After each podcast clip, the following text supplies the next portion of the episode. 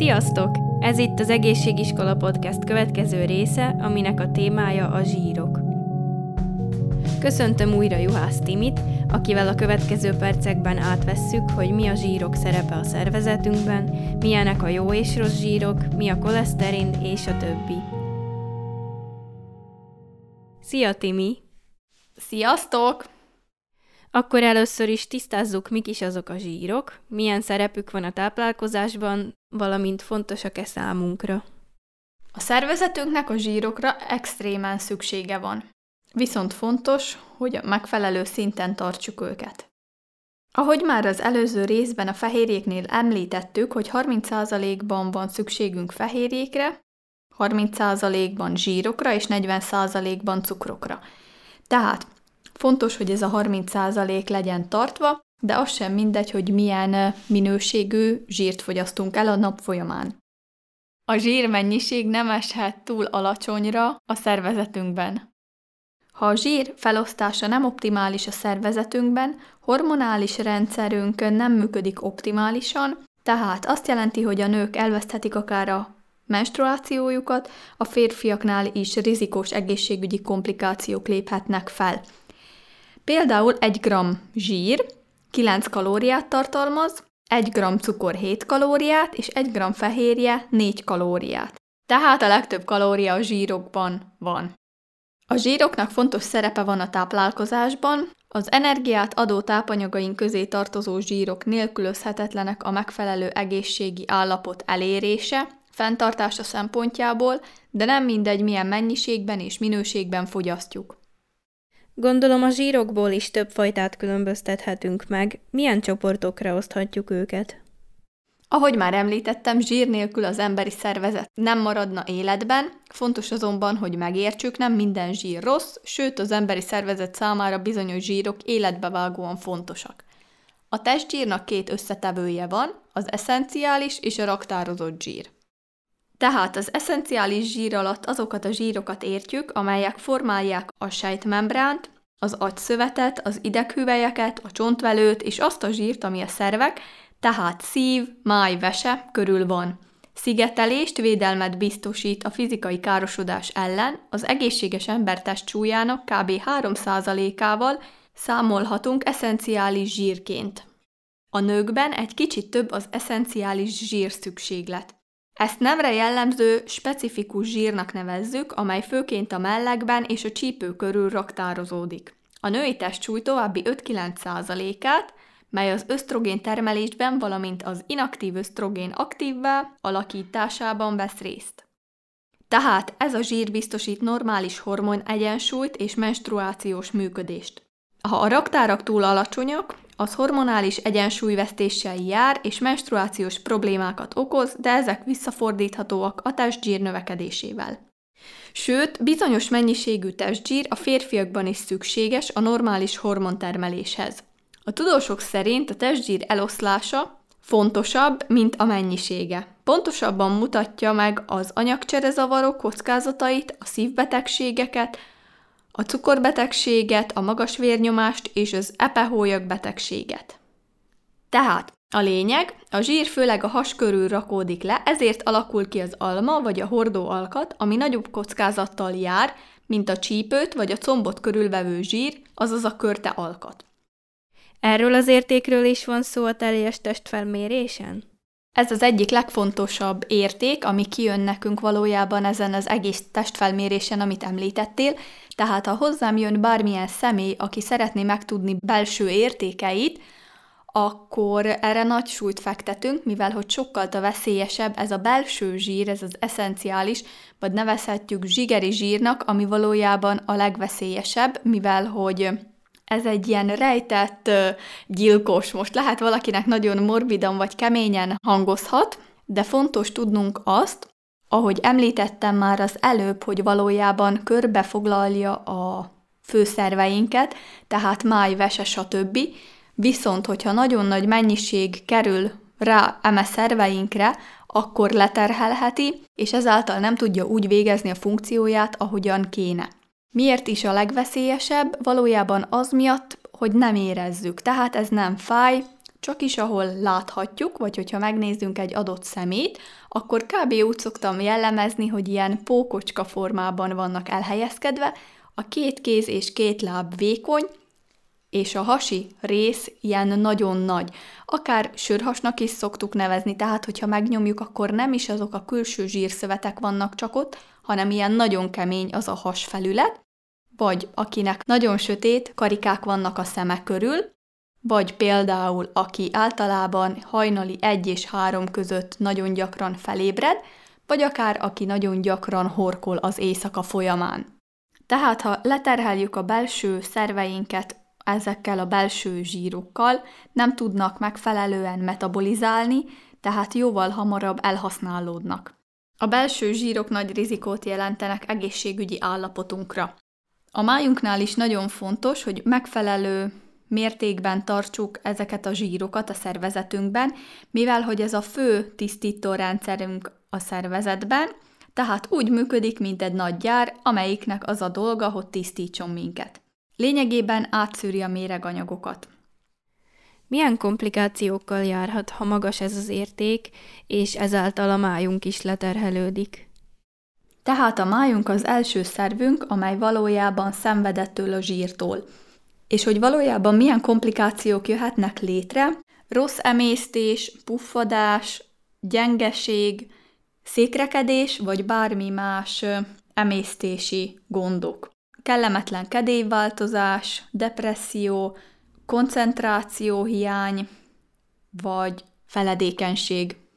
Okozhat allergiát is, vagy pedig már a meglévő allergiánk reakcióját felerősítheti, mint például a szénanáthánál, ekcémánál vagy asztmánál. Fejfájást is okozhat, magas vérnyomást, vagy vízmegkötést a szervezetünkben. Rossz vércukorregulációt, ami valójában fáradékonysághoz vezet, és nagyon nagy égségünk lesz édességekre. Nagy mennyiségű izzadás és kellemetlen testszag. Ha hosszú távon nem megfelelően működik a májunk, tehát nem tud megfelelően tisztítani, epekő, ciszták vagy daganatok alakulhatnak ki. Van valami megoldás, hogy elkerüljük ezeket a problémákat? Természetesen, mint mindenre, a legegyszerűbb dolog az, hogy prevenciót végzünk el, fokozatos odafigyeléssel, tisztítással, és nem plusz szennyezéssel a szervezetünket meg tudjuk ezt előzni. Akkor most térjünk át a raktározott zsírokra. A testzsír másik összetevője a raktározott zsír, ami fontos energiaraktárként a zsírsejteket a bőr alá és a szervek köré rendezi. Elméletileg a zsírt állandóan használjuk bármilyen aerob tevékenység során, amíg alszunk, eszünk, állunk, sétálunk, és mindenféle edzéskor. Lehetetlen különbséget tenni a zsírszövetek között. A szervezet általában a teljes zsírkészletet használja, azaz a zsírfelhasználás és raktározás módja genetikusan és hormonálisan meghatározott. Például egy érdekesség, hogy egy átlagembernek három napon és éjszakán át tartó folyamatos futásra elegendő zsírmennyisége van. Jellemző, hogy már a zsírtartalék kiürülése előtt fáradtságot érzünk, így a zsírraktárak nem a váratlan energia bőséges forrásai. Ugye az első epizódban említetted, hogy a testfelmérésen a mérleg kimutatja a testünk zsírszázalékát, milyen érték lenne az optimális a nőknél, és milyen a férfiaknál? Ugye a kérdésed most a bőr alatti zsírra irányult, ami azt jelenti, hogy a nőknél a normális zsírmennyiség 20%-tól 25%-ig lenne optimális, és a férfiaknál 15-től 18%-ig. Természetesen ilyen testépítőknél ez a test zsír százalék nem ennyi, hanem jóval, de jóval kevesebb. Aki kimondottan ez a szákásított testalkat, 3-4 százalék, vagy van 7 százalék 10, tehát mindenkinek a céljának megfelelően van beállítva a zsír mennyisége. Viszont itt van a másik csoport, a rizikós. Nőknél például 30% felett már rizikós csoportba sorolnánk, a férfiaknál viszont már 24 felett. Ennek a zsírnak elszaporodása sem optimális, mivel hogy szintén össze lehet kötni többféle egészségügyi problémával. Nőknél például, hogyha valaki testépítő, akkor az 8 és 9 százalék között kezdődik, és ahogy a férfiaknál említettem, ugye ennek például a fele, 3 és 4 százaléknál van. De én konkrétan, hogyha kellene mondanom egy olyan testalkatot, aki kimondottan ilyen szépen, fitten és egészségesen tartja magát, akkor az lenne az a 18 és a 20 százalék testzsírunk. Az egészségügyi világszervezet kijelentette azt, hogy a túlsúly például több mint 500 ezer új esetet jelent rák betegségben évente egész világszerte. Tehát nagyon fontos, hogy odafigyeljünk az egészségünkre. A zsír egészséges és nagyon fontos a szervezetünk számára, viszont ha túl sok van belőle, akkor komoly problémához vezethet. A bőr alatti zsírunkból, hogyha már csak pár százalékkal több van, rizikós, mivel leterheli az izületeinket, csontozatunkat, jóval nehezebb lesz a regeneráció sport után, vagy esetleg operáció után. Hátfájást és derékfájást is szintén okozhat, mivel hogy a zsír összeszedi még jobban a toxikus anyagokat. Milyenek a jó és rossz zsírok? Sokféle zsír létezik, a természetes zsírok általában trigliceridek, amelyekben egy az alkoholhoz hasonló glicerin nevű molekulához három zsírsav kapcsolódik. A lényeg, a zsírok három nagy kategóriába sorolhatóak. Telített, egyszeresen telítetlen és többszörösen telítetlen zsírsavak. Nevük arra utal, hogy hány kettős kötés található a zsírban, ha van bennük egyáltalán kötés. Ez azért fontos, mert a zsírokat a kettős kötések, vagyis a telítettség mértéke és a lánc hossza különbözteti meg egymástól. A telített zsírsavak például szobahőmérsékleten többé-kevésbé szilárdak. Ezek a zsírok elsősorban állati eredetűek, de ide tartoznak egyes növényi eredetű zsírsavak is, mint például a pálma vagy a kókuszolaj, illetve a tejből és a tejtermékekből, mint a sajt, származó zsírok is. A telített zsírsavakat tartják a szívbetegségek okozóinak, mert ezek növelik a teljes koleszterin és az LDL koleszterin szintjét a vérben, illetve szív- és érrendszeri betegségekhez vezethetnek. Ajánlatos a teljes kalóriabevitelnek mindössze 10%-át fedezni telített zsírsavakból. Tehát valójában ezeket sorolhatnánk leghamarabb a rossz zsírokhoz, az ilyen zsírfélék szobahőmérsékleten is inkább folyékonyak. Egyszeresen telítetlen zsírsavak, ezek valójában szobahőmérsékleten folyékonyak, de hidegben megszilárdulhatnak. Legnagyobb mennyiségben az oliva, repceolajban, földi mogyoróban, mogyoróban, mandulaolajban, avokádóban, a diófélékben és a magvakban találhatóak meg. Az egyszeresen telítetlen zsírsavakat tartalmazó növényi forrásokban általában zsírban oldódó antioxidánsok is találhatók, amelyek beépülnek a sejthártyába, megakadályozva ezzel az öregedéssel és a legtöbb degeneratív betegséggel együtt járó oxidációs folyamatokat. Az egyszeresen telítetlen zsírsavak egészségesek, mivel csökkentik a teljes koleszterin és az LDL koleszterin szintjét anélkül, hogy a HDL szintet befolyásolják.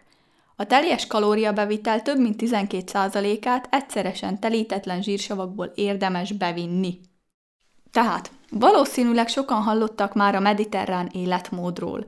Az ennek tulajdonított pozitív egészségügyi hatások lényege az egyszeresen telített zsírsavak rendszeres bevitele, amely hozzájárul az egészséges szívműködéshez, a csökkentett koleszterin szinthez és az emelt szintű inzulin érzékenységhez. Majd jön a harmadik csoport, a többszörösen telítetlen zsírsavak. Azok az olajok, amelyek többszörösen telítetlenek, folyékonyak, mind szobahőmérsékleten, mind hidegben. Ilyenek a növényi olajok és a tengeri halak. Csökkenthetik az LDL koleszterin szintjét, azonban csökkenthetik a jó HDL koleszterin szintjét is. Ajánlatos egy kevés egyszeresen telítetlen zsírral pótolni ezeket, ha sokat eszünk belőlük. Az ajánlások szerint a teljes kalóriabevitel 10%-ának kellene lennie többszörösen telítetlen zsírnak. A többszörösen telítetlen zsírok közé tartoznak az eszenciális vagy létfontosságú zsírsavak, amelyeket a szervezetben nem tudunk előállítani, viszont a megfelelő működéshez szükség van rá, ezért muszáj azokat a táplálékunkkal együtt bevinni a szervezetbe. Két fontos alcsoportja van, omega-3 és omega-6 zsírsavak. Megint megtudhattunk sok hasznos információt, de hogyan zárnád le az egészet? Milyen tippeket adnál a hallgatóságnak? Egyszerű és nagyszerű a mottom, ami azt jelenti, hogy mindent fogyaszthatunk, csak bizonyos mértékkel.